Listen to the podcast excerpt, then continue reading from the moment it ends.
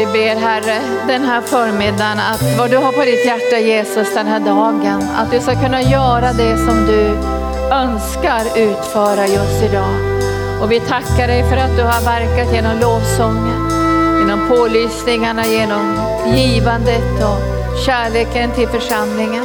Och jag ber nu Herre att du ska tala till oss och uppmuntra oss idag. Att ännu mera våga gå in i en övernaturlig dimension samarbeta med din Ande.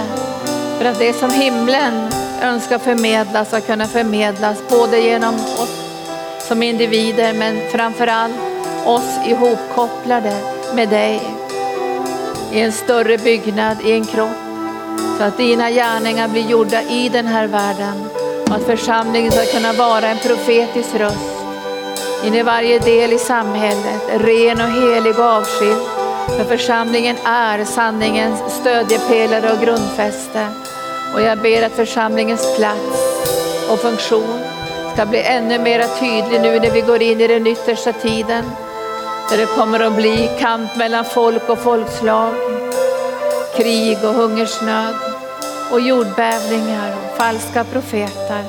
Och du har sagt här att bedrägeri kommer att komma och vi ska vara vakande och bedja i vår ande så vi inte dras in i bedrägeri utan kan hålla våra hjärtan rena.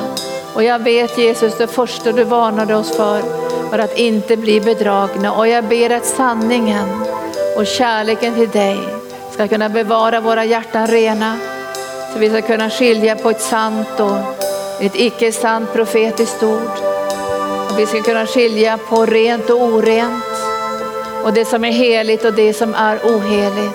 Så kom helige Ande och rusta din församling i en övernaturlig dimension av den helige Ande utan fruktan, utan rädsla. Men med vaksamhet och kärlek till dig Jesus. Så kom nu helige Ande och gör det du önskar göra just den här dagen. I Jesu Kristi Nazarens namn. Amen. Tack för gåvan.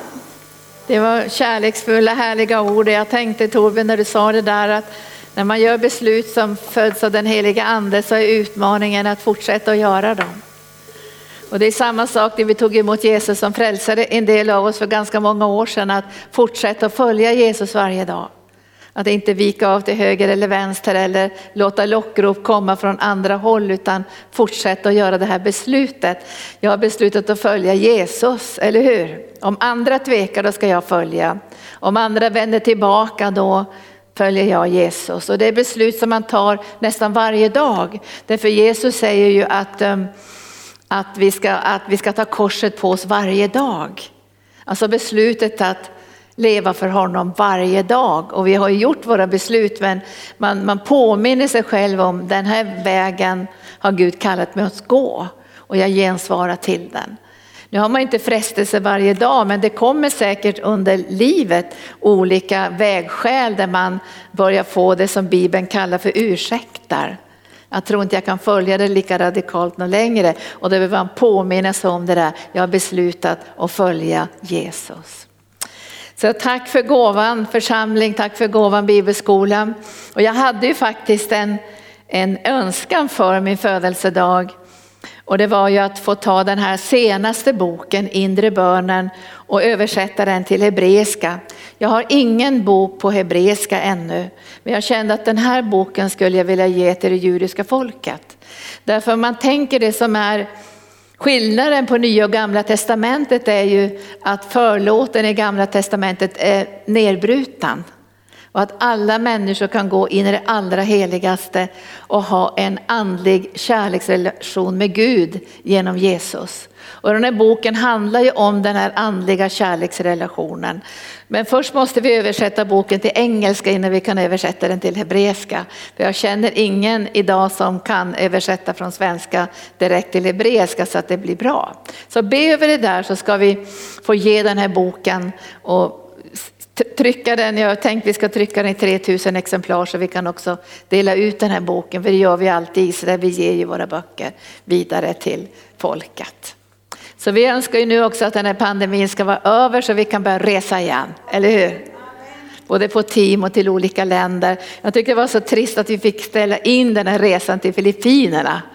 För alla de här unga var ju så ivriga, ni höll ju ut i sista minuten tills det stängdes i, i Filippinerna, vi kom inte ens in i landet. Men vi, vi har den här resan i våra hjärtan och snart kommer vi att att resa dit igen och det här året faktiskt ska jag ju ha den stora pastorskonferensen då vi brukar samla 3000 pastorer från alla öar. Och så uppmuntrar vi dem och så ber vi för dem och flödar i den heliga ande och ger dem nåd att sätta tro till en övernaturlig smörjelse. Så vad bra Anita att du nämnde de här profetiska orden och jag skulle önska att ni alla tog och lyssnade på um, nyårsdagens profetiska alltså hälsning från Herren. För allt det här som jag sa måste ju prövas. Och det måste ju uttydas också i alla avdelningar. Och jag tror inte bara de här orden var till församlingen, utan på ett sätt var de till hela Kristi kropp. Men oss i församlingen ska uttyda tillsammans med den heliga ande. För uttydning är inte bara att man talar i tungor och uttyder, utan det är ett djupare skeende också att förstå vad vill Gud säga med det här. Och hur tillämpar vi det här? Och hur omsätter vi det här? Hur ser det ut när vi omsätter det? Och det är ju en prövning man gör i varje avdelning, men det är också en prövning man gör övergripande för församlingen så att alla ska känna igen de profetiska orden och de ska ju slå an i varje människas hjärta. För de profetiska orden som kommer på det här sättet riktar ju också församlingen mot framtiden och då måste alla känna att det här känns sunt, det här känns bra och man kan ta till sig det här och skulle man inte kunna ta till sig det här så måste man fortsätta att pröva det. Och Daniel sa ju till kungen så här att det här kan inte jag tyda på en gång, vi måste få lite tid. För han sa att det här med tydning och kunskap och visdom, det kommer ifrån Herren. Så man får inte vara för snabb att lägga in sina egna önskningar och tankar i det profetiska och i det övernaturliga. Jag blev lite gripen när jag lyssnade, var på Facebook och så tittade jag på en ledare från Amerika som bad om förlåtelse för han hade, han hade profeterat från sitt eget hjärta och sina egna önskningar i Amerika. Och då skrev han så här att jag är verkligen ledsen när jag ber om förlåtelse att jag har profeterat från mina egna önskningar.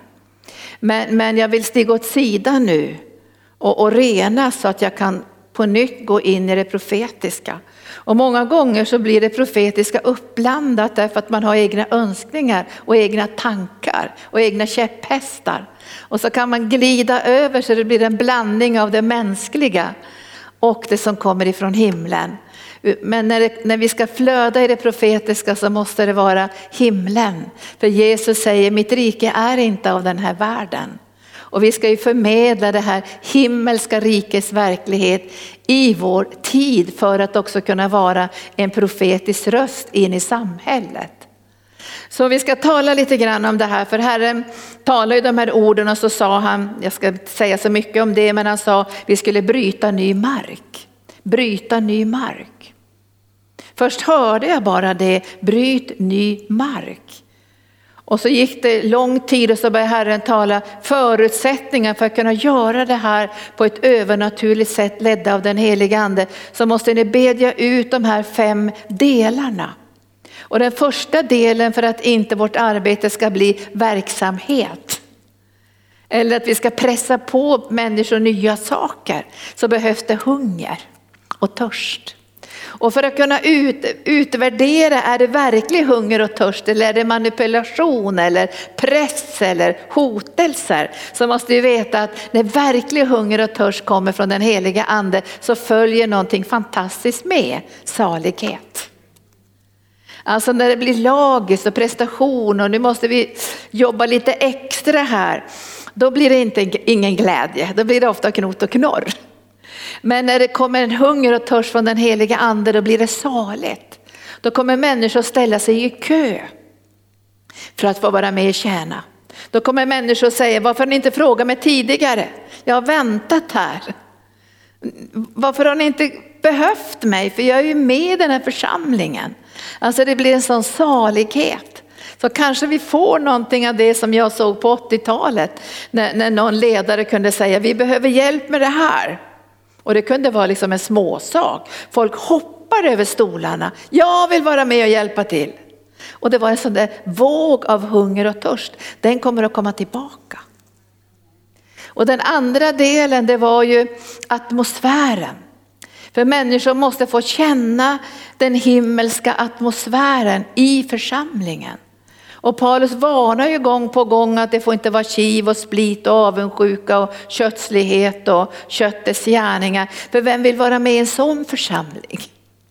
Eller hur? Alltså man vill ju vara där, där det finns ett klimat och, och, och en närvaro av Gud som är helt annorlunda än det liv man har levt i världen. Så det stora så att säga, misstaget många församlingar har gjort är att försöka leva så nära världen som möjligt och ha så låga trösklar som möjligt så man kan få del i det, det andliga livet utan lärjungaskap. Men jag tror vi kommer in i en tid när människor kommer att söka någonting som är annorlunda, något som är radikalt, något som inte påminner om det man har levt i världen, utan där himlen har slagit ner i den här världen. Och jag tror att lärjungarna liksom fick lite problem med det där, för efter uppståndelsen, de blivit döpta med den heliga ande och uttydligt och fått flöda med Herrens mäktiga gärningar, då säger apostlarna så här, eh, ska du nu upprätta Israel, alltså ett politiskt Israel? Det är väl det du har på ditt hjärta nu Jesus, att upprätta ett politiskt Israel. Då säger Jesus till dem så här, de tiderna och stunderna har inte ni i era hjärtan. Men nu ska ni få kraft från höjden och bli mina vittnen och föra ut evangelium ut över hela världen. Och så fick de den här smörjelsen och utrustningen. Så den andliga atmosfären, vi vill bedja över det. Hur stärker vi den? Hur, hur ger vi utrymme mer för den heliga ande? Hur kan människor bli helade i den här atmosfären? Där Gud får uppenbara sin härlighet. Och sen var det det som Anita sa, det här med sammanhållning. Och Gud har ju redan talat förra året, året innan, att vi måste förbättra organisationen. Vi måste ha en organisationsförbättring på varje avdelning och i församlingen för att ge utrymme för alla de tusentals nya människor som ska komma in i Guds församling. Så måste vi veta hur ser, hur ser församlingen ut? Hur leds församlingen? Vad, har församlingen för vision? Vad har den för, eh, vad har den för historik? Så människor måste känna till det för vi ska inte stöta ut människor som kommer. Utan de ska hitta platsen här i församlingen och vara med och bygga. Och sen kom det där också eh, känsligheten i den heliga ande. Och det som Herren sa det var att vi, skulle, vi är ju teammänniskor här i arken, eller hur? Vi älskar ju att jobba i team för vi är ju Kristi kropp, så vi är inga ensamvargar. Utan vi skulle få en, Gud han sa så här, skulle, han skulle verka ibland oss för en ännu större känslighet i den heliga ande så att alla komponenter och delar skulle få samverka för att stärka den här visionen. Och då var det inte bara själva mötet så här, utan det var själva det liv som flödade ut, att det skulle kunna hållas ihop och bli starkt och samtidigt hela vägen övernaturligt. För människor längtar efter det övernaturliga, annars skulle vi inte ha så stor våg av new age i den här tiden. Så att nu ska jag säga någonting om det här, bara lite grann idag. Och jag ska börja läsa ifrån första Korinthierbrevet kapitel 14 och versen 12 så säger Paulus så här. Ni är så ivriga, säger han, eftersom ni är så ivriga att få andens gåvor. Sök då sådana som bygger upp församlingen så ni har dem i överflöd, står det i min ska säga, översättning. Överflöd. Alltså här ser man att, att Gud längtar efter att vi ska ha nådegåvorna i överflöd. Och det betyder då att det inte bara är en eller två som kan flöda i det övernaturliga, utan det här handlar också om de profetiska orden som kom genom Joel. När han säger så här att det kommer att komma en tid då alla söner och döttrar, han säger ingen ålder, ska kunna profetera. Han säger att då kommer de unga att ha visioner. Och de äldre kommer att ha drömmar. Och det kommer att bli ett flöde av den heliga ande. Och Paulus han säger ju också så här, ni kan alla få profetera, är ni sänder? Så alla blir uppmuntrade och alla blir undervisare. Man ser den här Guds hjärta. Han önskar att den övernaturliga smörjelsen ska flöda in i varenda person. Jag tror också att barnen kommer att flöda i den här smörjelsen för att inte bli bedragna. För Bibeln säger att det kommer att ske ett falska profeter och det kommer att komma krafter i rörelse som kommer att till och med bedra Guds folk. Och då måste vi vara, känna igen Guds andes flöde. Till och med de unga, till barnen måste känna igen, det här kommer inte ifrån Gud, men det här kommer ifrån Gud. Och de blir trygga när vi har den här gemensamma tolkningen och gemensamma prövningen i den helige ande så vi tillsammans kan behålla det som är gott. Så Paulus säger, jag vill att ni ska ha det här i överflöd, men ni måste ha, söka de gåvor som bygger upp församlingen. Många gånger när man talar om det profetiska så är det på ett individuellt plan, eller hur? Man, man profeterar till en individ och man, man liksom det ligger mycket på ett individuellt plan. Men när man läser om Paulus så säger han ju hela tiden, det är församlingen. Och när man profeterar till församlingen och får en profetisk instruktion till församlingen, då är det ännu viktigare. För då påverkar man ännu mera människor än om man skulle profetera för en enda person. Och därför är det viktigt att det finns både profetians gåva och profetens tjänst. Och Bibeln skiljer väldigt mycket på profetisk gåva och profetisk tjänst. Det är en väldigt stor skillnad därför profetens tjänst ingår i det femfaldiga ämbetet. Som ni vet är läraren och herden och evangelisten och, och, och de här femfaldiga tjänsterna, där finns också profetens tjänst. Och I en församling kan man ha mer eller mindre utvecklad profetisk tjänst. Men det måste finnas i församlingen. Därför att den femfaldiga ämbetet är en rustningstjänst. Alltså profeten ska rusta församlingen. Och därför står det i Bibeln att när profeten rustar församlingen, alla tjänstegåvor ska rusta församlingen och visa på olika aspekter i det andliga livet. Och när profeten får göra sin tjänst så kan den vara ett beskydd för den profetiska smörjelsen som ska flöda genom alla de andra i församlingen. Då finns det en utrustningssmörjelse så profeten kan utrusta de andra och säga det här var bra, men det här behöver du nog lägga undan. Här finns det för mycket hemkokt. Här finns ditt eget hjärta för mycket med. Det här är inte i linje med Guds ord. Det här bygger inte upp församlingen. Det här är inte Jesus i centrum. Det här har inte andens frukter. Så profeten ska rusta Guds församling att växa i det profetiska så att alla kan vara med i den här smörjelsen. Och utan profetens tjänst så kan det bli som vi brukar säga High Chaparral. Då skjuter man från höften.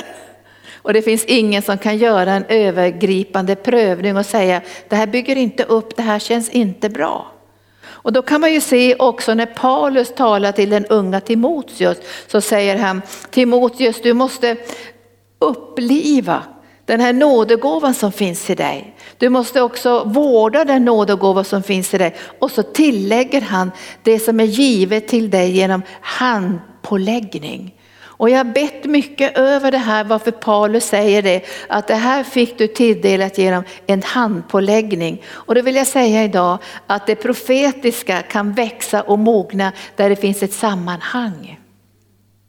Så det som Gud egentligen säger genom den här texten är att Timoteus ska inte profetera utan ett sammanhang. Människor ska vara trygga när de möter Timoteus. Här finns det en äldre tjänstegåva, här finns det en andlig mentor, här finns det en profet som hjälper honom att flöda i den här gåvan. Det finns ett sammanhang. Och därför tror jag att när profetians gåva flödar fram och profetens tjänst får vara sund i församlingen, då byggs församlingen upp och kan mer och mer flöda i en övernaturlig dimension utan att bli skogstokig, utan att komma i överdrifter, utan att kapsejsa. Utan det kan fortsätta att flöda och det kan vara sunt och det kan vara starkt. Och jag läste i i Thessalonikerbrevet där, där Paulus varnar och säger så här, släck inte andan. Släck inte anden. Han skulle kunna säga så här, släpp, släck inte dimensionen av det övernaturliga. Och varför släcker man anden egentligen? Jo, därför att det har blivit förvirrat, överandligt. Det har blivit så att säga osunt. För Bibeln säger att det anden flödar fram, det vattnet flödar fram, blir allting sunt. Och när man har fått in osundhet i det profetiska i församlingen, då börjar ledarna att släcka anden. Och säga vi, vi, vi öppnar inte upp för det här. Och då kommer nästa del som Paulus varnar för, så säger han, förakta inte profetiskt tal. Därför det hör ihop det här när jag pratar med ledare, varför ger ni inte utrymme längre för den heliga ande? Då säger de, ja men det blir så osunt. Det finns ingen ordning i det här, det finns inget sammanhang. Det är bara någon som tar över och, och talar ut någonting profetiskt istället, talar i tungor och ska uttyda. Så vi, vi släcker det här. Vi, vi, låter inte det här komma in. Och det, det, första vi märkte som jag har talat om många gånger i den här förändringsprocessen var ju att man slutade tala i tungor.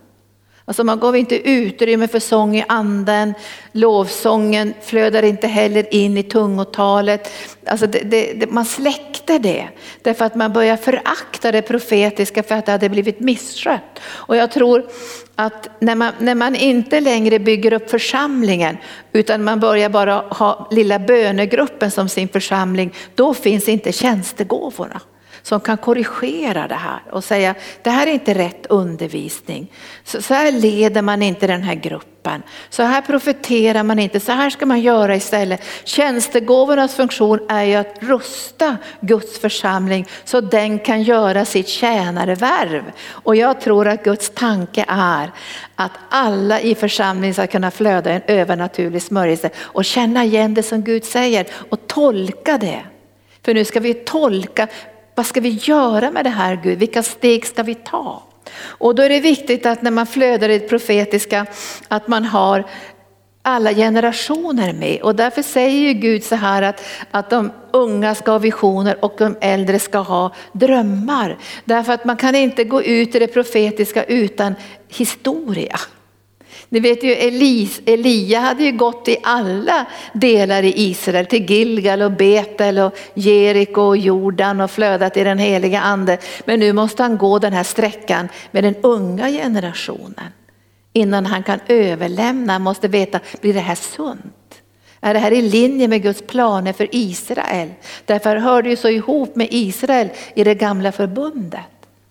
Är, är det här verkligen det som Gud har på sitt hjärta?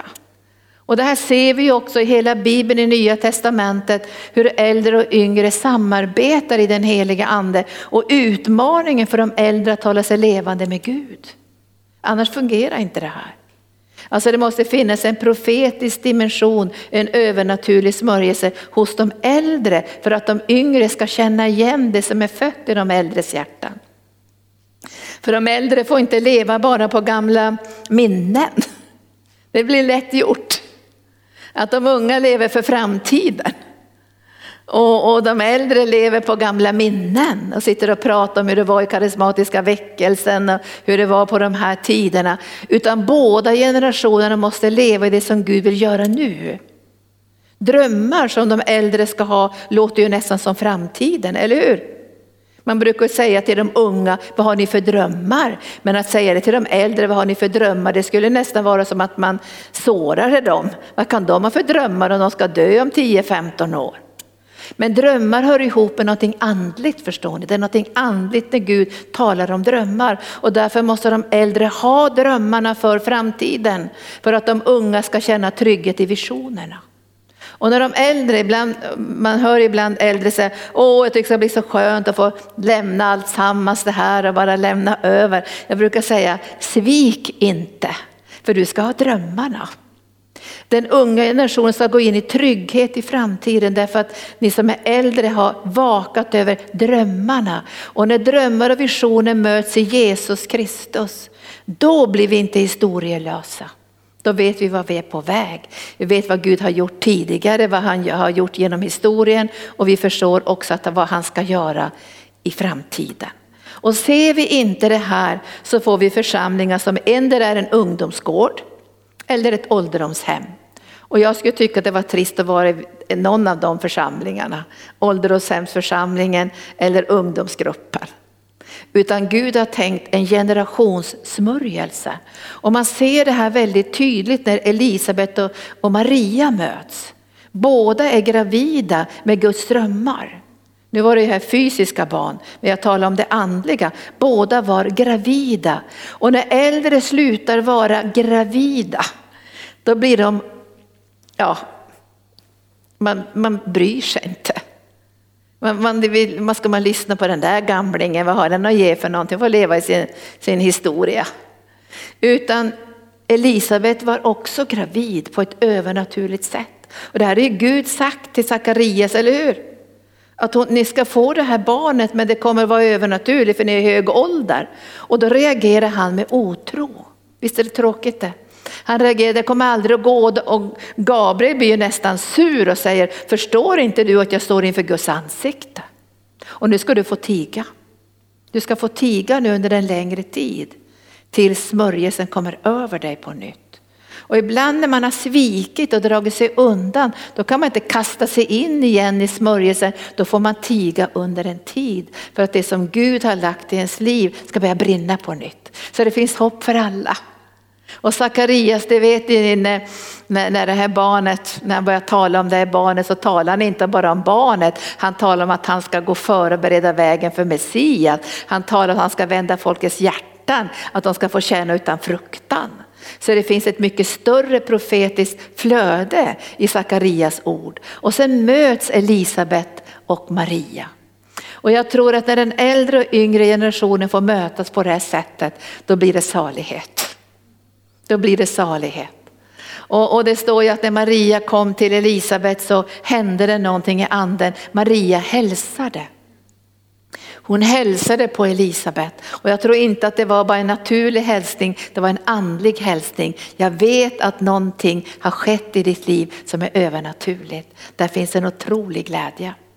Och det står att, att, att, att Elisabet säger så här, att när jag hörde hälsningen så spratt barnet till i mitt innersta och fylldes av helig ande. Tänk att barnet, hon hade sex månaders foster i sin, i sin livmoder och det barnet spratt till av glädje när hon hörde Marias hälsning. Och den här samsynen i det profetiska tror jag ska bli starkare i våra liv här men också i Kristi kropp över världen. Att man, man, det spritter till på insidan, man känner igen det, det här är från Gud. Det är från Gud. För det som jag har, du kanske bara har någonting som är i sjätte månaden, men det spritter till av glädje. Därför det, det, du kommer känna så här, de känner igen det jag har i mitt liv. Det, det som Gud har lagt ner i mitt hjärta, det känns igen. Det är så som Gud vill att den här profetiska smörjelsen ska flöda. Vi känner igen. Det Gud har fött i varandras liv. Det finns en andens enhet där vi kan stå sida vid sida och tjäna Herren. Och jag tycker det är så gripande när det här barnet, det står ju om barnet, så han, han, Johannes han uppfylldes av helig ande i moderlivet. Det här säger ju också någonting om abort. Alltså att ett barn kan bli uppfyllt av helig ande i moderlivet och känna igen kallelsen när den hör hälsningen. Gud har en kallelse för varje människa och den kallelsen hör ihop en övernaturlig smörjelse. Annars blir bara det här inomvärldsligt. Och det kommer att handla om våra universitetspoäng eller våra utbildningar. Vi har ett flöde i den helige ande och det är det som Gud sa ska växa på den här platsen. Och jag tror det kommer att växa ut över hela världen. Bli starkare och starkare och vi kommer att känna igen det Gud har i sitt hjärta. När, Daniels, när Daniel och hans bröder blev tillfångatagna, det vet ni i Babel, då gjorde de beslut. Och jag tror vi behöver göra beslut och vi ska få den här dimensionen i arken också. Så gör beslut. Vi tänker inte orena oss med världens mat och dryck i det andliga då, om vi säger så. Så de säger ju till kungen, så här, vi, eller till övertjänaren då, vi, vi vill helst inte äta kungens mat. Vi vill inte dricka hans vin finns det en möjlighet för oss att komma undan. Det finns mycket i den här världen av, av mat och dryck i det andliga som förstör våra liv. Och när vår kallelse är i världen så är vi kallade att leva ut Guds rike i världen. Ett helt annat rike än det som finns på vår arbetsplats. Så de säger, nej vi vill inte ha det. De visste att de skulle, de skulle få jobba i, i, i regeringen, de skulle få höga uppdrag, men de sa vi vill inte orena oss. Och då ber de nästan på sina bara knän, låt oss få äta bara grönsaker och, och dricka vatten istället. Då säger övertjänaren, men då kommer det bli magra. Det blir för magert. Men, men så får de pröva i 14 dagar och de är vackrare och mera välnärda än alla de andra. Och så håller de sig rena. De jobbar i höga positioner, det har ni ju läst där i Daniels bok. Höga positioner, men de kompromissar aldrig med sin tro. Kompromissar aldrig med sin kärlek till Gud. De är beredda att ge sina liv.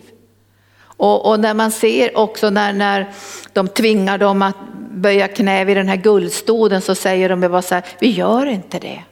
Vi kan inte göra det. Och då säger kungen så här, ja men ni kan väl bara böja er så är, är det här över. Vi kan inte göra det, säger de. Det, det går inte. Vi, vi, får inte göra det här. Och, och då säger de, men då får vi döda er istället. Och då säger kungen så här, men tänk om eran Gud inte hjälper er? Då säger de, ja men om han inte hjälper oss så böjer vi oss inte ändå. Alltså det fanns ett beslut att hålla sig ren. Och jag tror det här beslutet att hålla oss rena kommer att öka på den här känsligheten i den heliga ande, eller hur? Och det som jag tycker är så fantastiskt där i Daniels bok det är att, att när de inte kompromissade och var på väg att dödas, både Daniel och hans bröder, så står det på flera ställen så här att respekt kom för dem. Och ord gick ut i hela riket att ni ska tillbe Daniel, Sadrak och Mesaks Gud. Alltså det var inte så att, att, att de tonades ner, de tonades upp. Men det var ju en kris först och en, en konfrontation. Och när Daniel, han vet att de kommer att kritisera honom, han vet det. För han har ju en hög position, han är ju ledarskap i det här landet. Så, så kompromissar inte han ett ögonblick för sitt böneliv.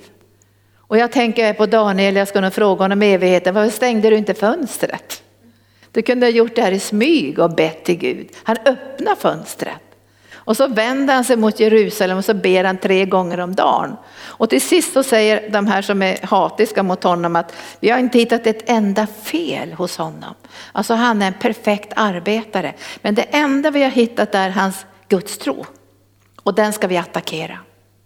Och då gjorde de en plan så hur de skulle kunna attackera Daniel och till sist hamnade ju i lejongropen. Och han räddas ju av Guds övernaturliga ingripande och sen står det att kungen sa alla som inte värderar Daniels Gud ska dö. Och så får han ännu större ära i landet. Under hela sitt liv kan man inte märka en enda kompromiss. Och det känner jag att Herren har talat i de profetiska orden. Vi ska göra beslut att leva i renhet. För när det blir för mycket uppblandning i det profetiska och vi får svårt att tolka och tyda vad Gud säger, utan det blir bara människotankarna som tolkar, idéerna som tolkar, så har vi svårt att få den enhet som gör att vi tillsammans kan få ledning från Gud. Hur uttyder vi de här profetiska orden och hur kommer de att praktiseras på ett andligt praktiskt sätt i vårt arbete? Utan att det blir överandligt och konstigt och lite skogstokigt. Så man börjar släcka anden och förakta profetiskt tal. Daniel säger ju tillsammans med sina bröder så här, han säger så här att det är Gud som har gett oss kunskap och insikt och uttydning av syner och drömmar, står det i Daniels bok. Det är Gud som har gett oss det här. Vi kan inte hitta på det. Men Gud utrustade de här killarna med en övernaturlig smörjelse att uttyda syner och drömmar. Så när de unga får visioner och de äldre får drömmar så måste det finnas i församlingen en förmåga att uttyda. Alltså det här måste uttydas tillsammans. Vad vill Gud? Vilka steg ska vi ta? Vilken tid ska vi göra det här? Så det finns en profetisk uttydning som behöver komma starkare i Guds församling. Så att vi tillsammans som enhet kan ta de steg som vi behöver ta utifrån de profetiska orden. Och det som har glatt mitt hjärta mycket under den här hösten är att Gud fördjupade de profetiska orden. 2020 var det ju ganska ytligt. Men det var ändå hjälp för oss när han sa förnyelse, förändring och expansion. Och jag sa ju inte så mycket mer om det förrän pandemin kom. För då började Herren säga, jag sa ju expansion. Ja men Gud, hur ska vi kunna expandera? Ja men expandera i enlighet med visionen som ni redan har. Så vi börjar expandera inom områden som vi redan gjorde. Alltså att ha fler livemöten och bön på telefonen och bön på mötena och alla de här sakerna. Men det var ju inte, vi bröt ju inte särskilt mycket ny mark.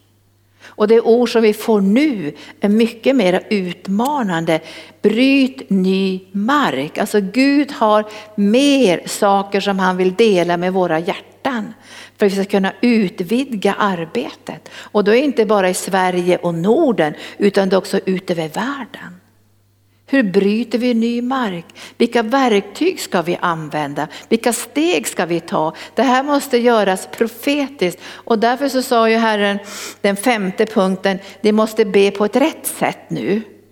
Ni måste be om en tolkning och uttydning hur ni praktiskt ska tillämpa profetorden så att den övernaturliga dimensionen kan vila över den här platsen.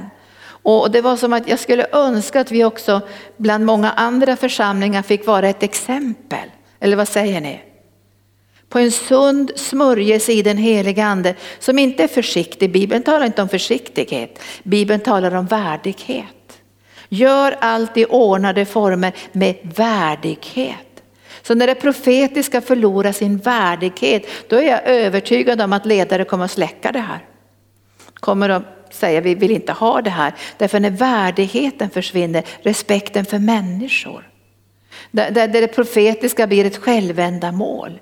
Där man inte har församlingens uppbyggnad i sitt hjärta utan sin egen position och sitt eget liksom självförverkligande. Då förloras värdigheten. Och allt som Gud gör bärs ju av värdighet och helighet och renhet. Och jag tror att Gud kommer att göra någonting ibland som kommer att liksom förvåna oss. De här sista åren har vi haft lite manifestationer, har ni tänkt på det? Det har varit lite manifestationer överallt i Kristi kropp. Och jag tror inte att man alltid måste ha kraftfulla manifestationer. Men jag tror att vi ska ge utrymme för den heliga ande att verka. Så att vi också ska kunna se hur Gud verkar i människors liv. För den bästa befrielsen från alkohol till exempel, från orenhet, från kötslighet och från våld och kanske kriminalitet och sådana här saker. Det är ett kraftfullt möte med den helige ande. Så att man skakar, så att man gråter, så att man beter sig om man säger så. Man behöver inte göra det varje dag men det blir det kraftfulla mötet med den heliga ande som förvandlar människors liv. Och då behöver vi vaka i ande så vi kan ge så att säga, öppningar för människor att flöda i det övernaturliga. Det starkaste tycker jag, jag berättade häromdagen om när jag var med Billy Graham och jobbade med honom på 70-talet i en jättestor kampanj. Och vi var kanske 250 ledare som skulle vara med och jobba där och följa upp och sådana grejer. Och vi var tillsammans med honom och tränades i det där. Och då satt jag i ett möte med 200 stycken och det kom en sån kraftfull profetisk smörjelse över mig så jag tänkte kasta mig upp. Alltså det, det bara brann på insidan. Så jag tänkte jag ska springa fram till mikrofonen och säga till Billy Graham, jag har ett profetiskt ord. Så brann det i mig. Och Gud bara sa, lugna ner dig Linda, sa han. Jag har aldrig hört det där någon gång förut. Han sa, lugna ner dig. Alla som sitter här har samma budskap. Men jag vill inte använda någon av er. Det räcker att jag använder min tjänare Billy. Men vi hade alla samma profetisk smörjelse på insidan. Vad skulle hända ibland oss? Om vi hade samma profetiska ord brinnande på insidan. Vi skulle kunna lösa ut skeenden i församlingen. Att vi kunna bedja ut profetiska ord när vi sitter i ett möte. Vi ska kunna fånga upp kunskapens ord och tillsammans med Herren ge utrymme för det som Gud har på sitt hjärta i våra möten. Så det här är nu Och jag tänkte också i morse när jag sökte Herren så, så var det som att två andra saker som Gud sa, sen ska jag avsluta det här. Han sa, ni kommer att förstå olika smörjelser på ett djupare sätt i församlingen Arken. Alltså ni kommer att förstå att det finns olika uttryck för den heliga ande där orden vilar på speciella sätt. Där den heliga ande verkar för att få utföra vissa saker.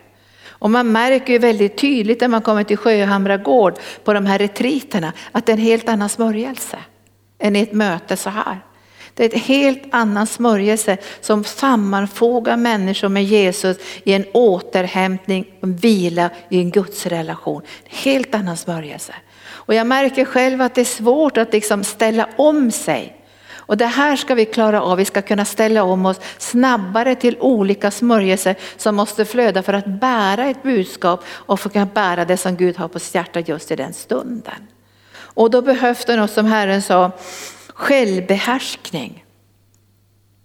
Självbehärskning och återhållsamhet. Att man får tid att göra en, ska säga, en, en utvärdering i sitt eget innersta, en prövning innan man låter saker komma ut. Och det här ska gå snabbt.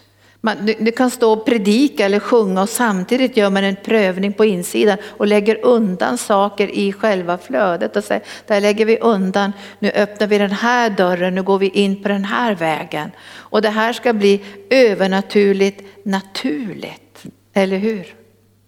Och så frågade lärjungarna så här, vad ska vi göra för att utföra Guds gärningar? Och då svarar han ju nästan lite kryptiskt. Då säger Jesus här, för att kunna göra Guds gärningar så måste ni först göra en sak, ni måste tro på den han har sänt. Därför ingenting av det som ni ska göra ska ni göra utanför den andliga kärleksrelationen. Och jag tror att om vi vågar tillsammans säga, vi tänker ge utrymme för den heliga ande. Och vi tar ansvar för det här. Så vi tar ansvar också tillsammans och som tjänstegåvor. Är det här bra? Är det här i linje med Guds hjärta? Och när det kommer hit människor som profeterar så tar vi också ett andligt ansvar. Är det här i linje med Guds ord? För det här till Jesus och bygger vår kärleksrelation. Har det här andens frukter med sig Guds natur? Är det här i linje med Guds ordet? Bygger det vidare på det som Gud redan har talat till församlingen? Och det här kan vi göra en gemensam prövning. Det är inte alltid som vi tar upp det på plattformen. Nu ska vi pröva Bengt Wedemans profetia eller någon annans profetia eller Henry Hins profetia, utan det mesta prövning sker ibland oss.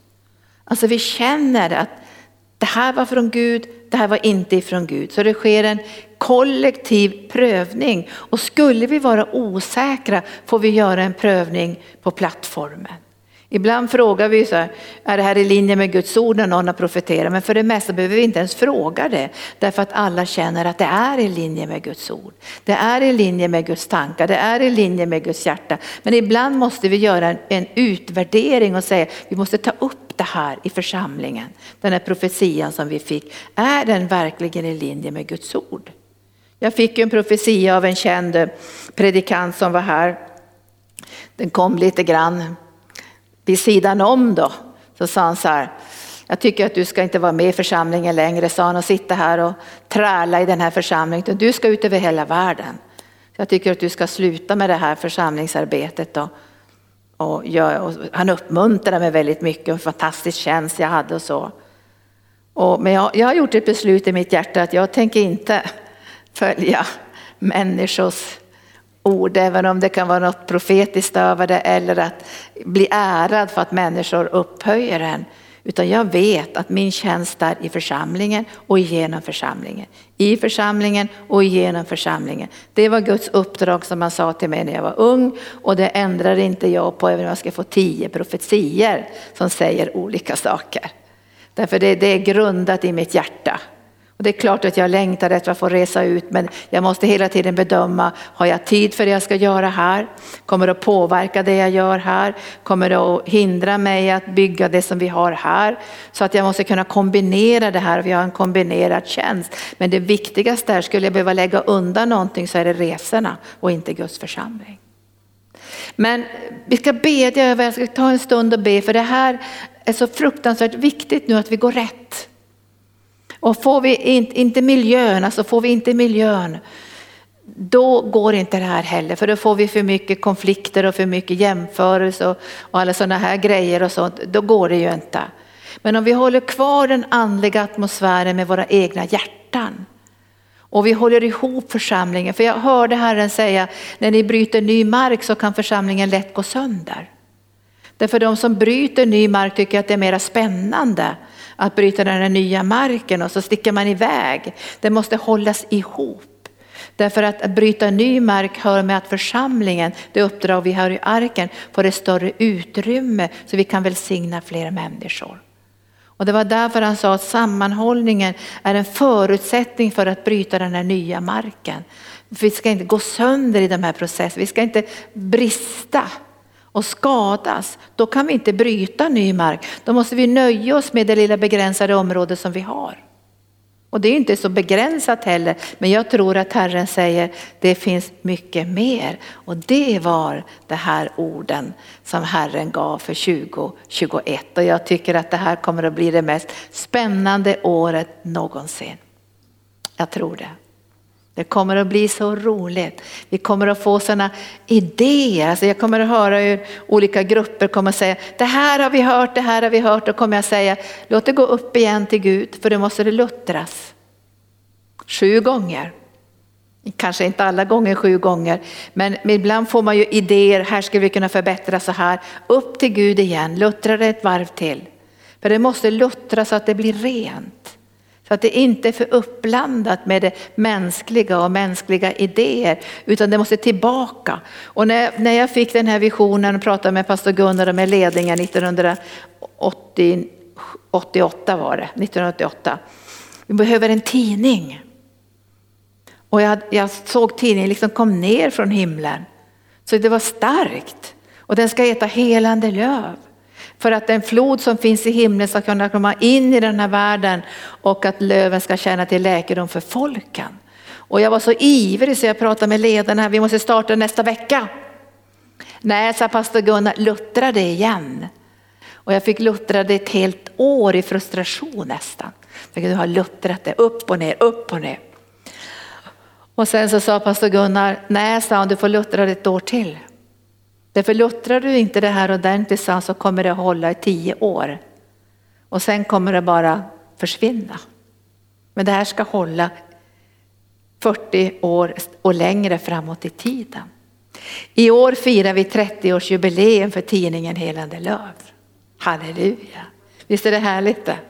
Så ibland när det ska vara viktiga saker vi gör i församlingen, stora förändringar, då måste det luttras många gånger. Så att vi är övertygade om att det här är inte en människas önskan. För om jag tänker tillbaka på mitt liv och tänker vad har varit de svåraste sakerna att tampas med? Så finns det ju många saker jag skulle kunna säga. Men det står ju i Bibeln så här att om du vinner seger ska du få bli en pelare i Guds församling. Och nu, nu är det inte så längre i mitt liv, men när jag var yngre så kunde jag känna en väldig ångest för Guds församling när, när pelare stack iväg. När pelare bara bröt upp och försvann. Och man visste inte hur ska det här kunna hållas ihop. Här står vi kvar med allt ansvar och alla utmaningar och alla missionsprojekt och, och alla löner till människor. Och så här, så som en ångest. Det var tidvis jag inte kunde sova på natten.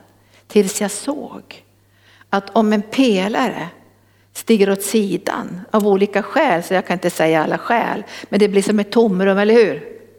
Och tänk om vi har fem pelare och så sticker tre. Då kunde jag känna, gud jag får sån ångest, hur ska jag klara det? Hur ska, hur ska jag klara det här? Till Herren fick säga så här, om en pelare stiger undan, då är jag pelare tills vidare. Jag lyfter det här arbetet för det här är inget människoverk. Det här är inget man fötts i människors hjärtan. Det här är ingenting som uppehålls av att någon är duktig. Här uppehålls det av Gud. Och även om alla pelare skulle försvinna så uppehålls det här av Gud. Så visionen fortsätter att vara levande till Gud har funnit andra människor som kan ta deras plats. Det här gav mig kanske efter fem, sex, sju, åtta år en större vila i min ande. För jag visste att det kommer aldrig bli på ett sånt sätt att huset faller ihop. Det kan man ju tänka ibland. Och har man byggt för mycket på det mänskliga, då faller det ihop. Och jag har ju sett församlingar falla ihop, det bara brakar. Därför att de har byggt på människor, på människors gåvor och människors funktioner och så sticker de och så brakar alltihop. Och man får lägga ner stora församlingar. Men det är Gud som uppehåller allt med sitt mäktiga ord. Och har Gud gett orden till oss så upprätthåller han det. Och då kan vi vara i vila även i svåra utmanande livssituationer, både privata och i församlingen. Eller hur? Så det här året tror jag, och om jag nu har hört rätt, och jag hoppas att ni hör tillsammans med mig, att den övernaturliga atmosfären och friheten i den heliga ande, att vi ska känna igen Guds rörelse. Guds våg på den här platsen. Och jag tror nästan alla församlingar idag över hela världen längtar efter en andlig dimension.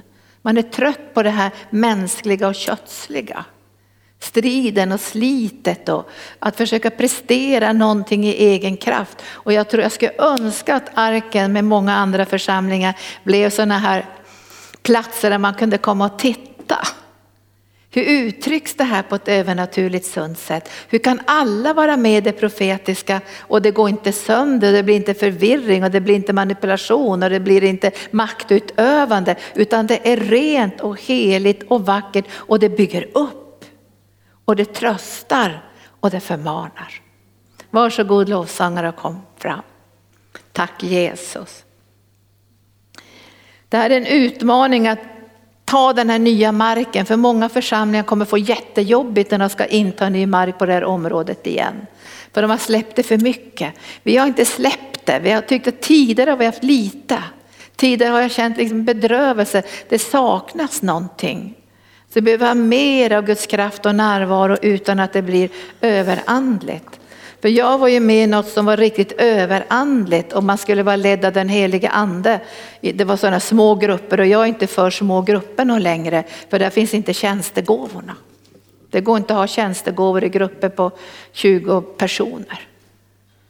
Det finns inte samma beskydd heller genom olika generationer. Och därför tror jag på att vi ska ha hemgrupper, men alla de ska vara integrerade i församlingens stora uppdrag från himlen. Då blir det sundare. Och jag kom in i en liten grupp som från början kändes att det var så jätteandlig för alla ska vara ledda av den heliga ande. Vi skulle inte göra någonting utan vara ledda av den heliga ande. Och det bästa var att tala i tungor på morgonen och få uttydning vad man skulle göra. Så det blev riktigt, riktigt överandligt. Och sen skulle man alltid fråga detaljer. Vilken buss ska jag ta? Men jag protesterade och sa så här, men jag vet ju vilken buss jag ska ta. Det står, står ju vid busshållplats. Det ska vara and, det kan vara Gud som gör någonting speciellt, det ska vara andligt. Och om man skulle ut evangelisera så skulle man exakt höra exakt vilken gata man skulle gå till. Och till sist så sprack ju allt det här för det blev så överandligt och konstigt så att då började man släcka anden. Jag vill inte ha sånt här konstigt längre. Det, det slutade med att det var någon som skulle profetera och säga idag ska vi evangelisera på den här speciella gatan i Uppsala. Och jag tänkte, finns den där gatan? Det här surras ju något fruktansvärt. Det fanns ju inte en sån gata. Förstår ni då varför man släcker Guds ande? Man måste ha profettjänsterna, eller de som växer i profettjänsten, att kunna hjälpa till att rusta och säga det här är osunt, den vägen ska vi inte gå på. Utan att diskvalificera människor. För nådegåvor är fullkomliga men du och jag är inte fullkomliga ännu att förstå allt vad Gud gör. Så kan vi inte ta en lovsång och så ber vi att det här profetordet som Gud gav oss i det här sammanhanget, att vi skulle få en större känslighet för flödet, olika smörjelser, alla ska kunna samarbeta och ingen ting ska gå sönder i, det här, i de här processerna. Tack Jesus.